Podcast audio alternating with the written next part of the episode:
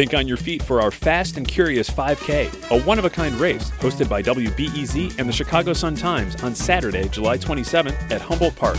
More info and early bird registration at wbez.org/events. Good morning, Chicago. It's Thursday. I'm Erin Allen, and this is the rundown. The Chicago area is still under an air quality alert through midnight tonight. The Illinois EPA is once again suggesting that active children and adults, especially people with lung or respiratory diseases like asthma, should limit prolonged outdoor activity. The National Weather Service expects air quality to improve slightly over the next few days, but experts say a complete improvement depends on a few weather patterns and the behavior of wildfires in Canada. According to WGN meteorologist Tom Skilling, a storm would be helpful. Showers could thin out the smoke. Despite all this, the dog still needs to go out. Old Town Animal Care veterinarian Keith True advises taking the same precautions with pets that you're taking with yourself. They're breathing in that same air that we are that has these high amount of pollutants and that can cause irritation to the lower airway, can cause coughing, can also cause them to get winded. Dr. True says you should keep your windows closed and your air conditioning on to protect dogs with shorter snouts as well as most cats, which are prone to asthma.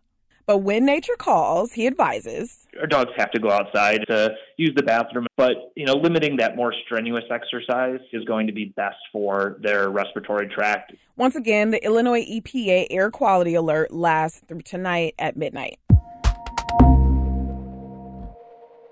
Cook County commissioners held a hearing yesterday to address some concerns at juvenile detention centers. There's an Illinois law in place that prohibits forcefully pinning children to the ground on their stomach at school.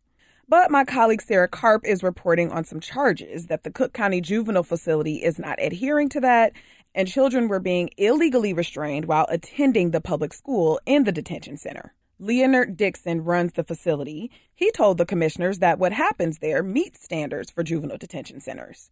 The kids that we have in our system now are the kids who are the very, very violent, you know, kids. And they have other issues, and they don't come in saying, you know what, I'm going to comply.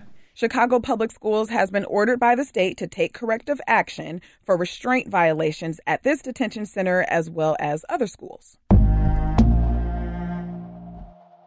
In order to staff migrant shelters, the city of Chicago contracts with a national firm under a deal negotiated by former Mayor Lori Lightfoot's administration. And since January, the city has spent $100 million on supporting migrants, with the majority of that going towards staffing.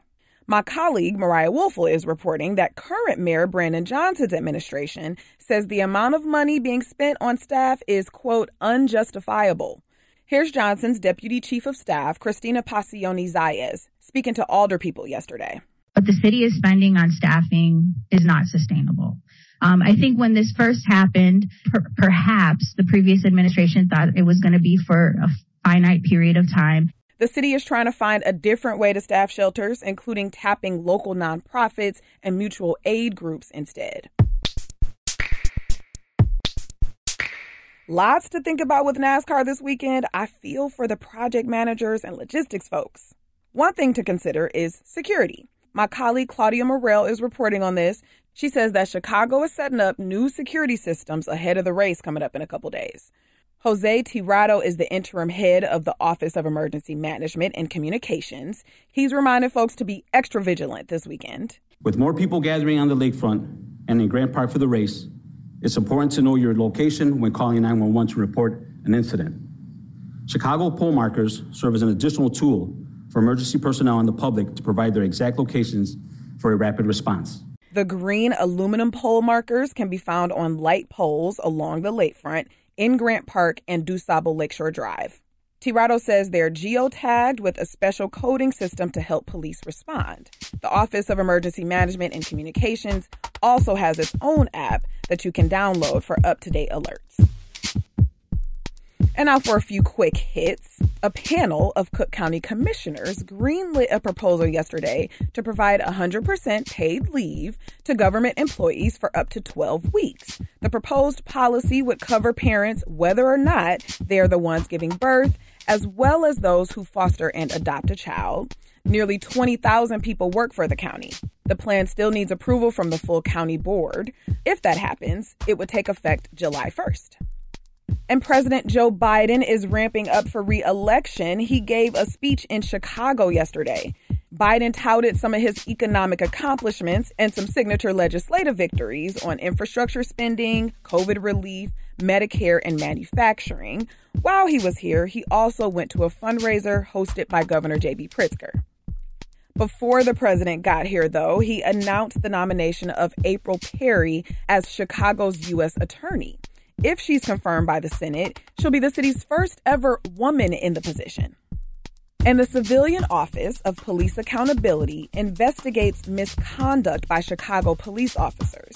Right now, it says it's currently bogged down by hundreds of cases going back as far as 18 months ago.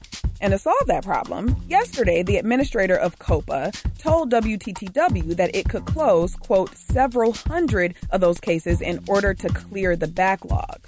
But this would be without recommending that police officers face discipline.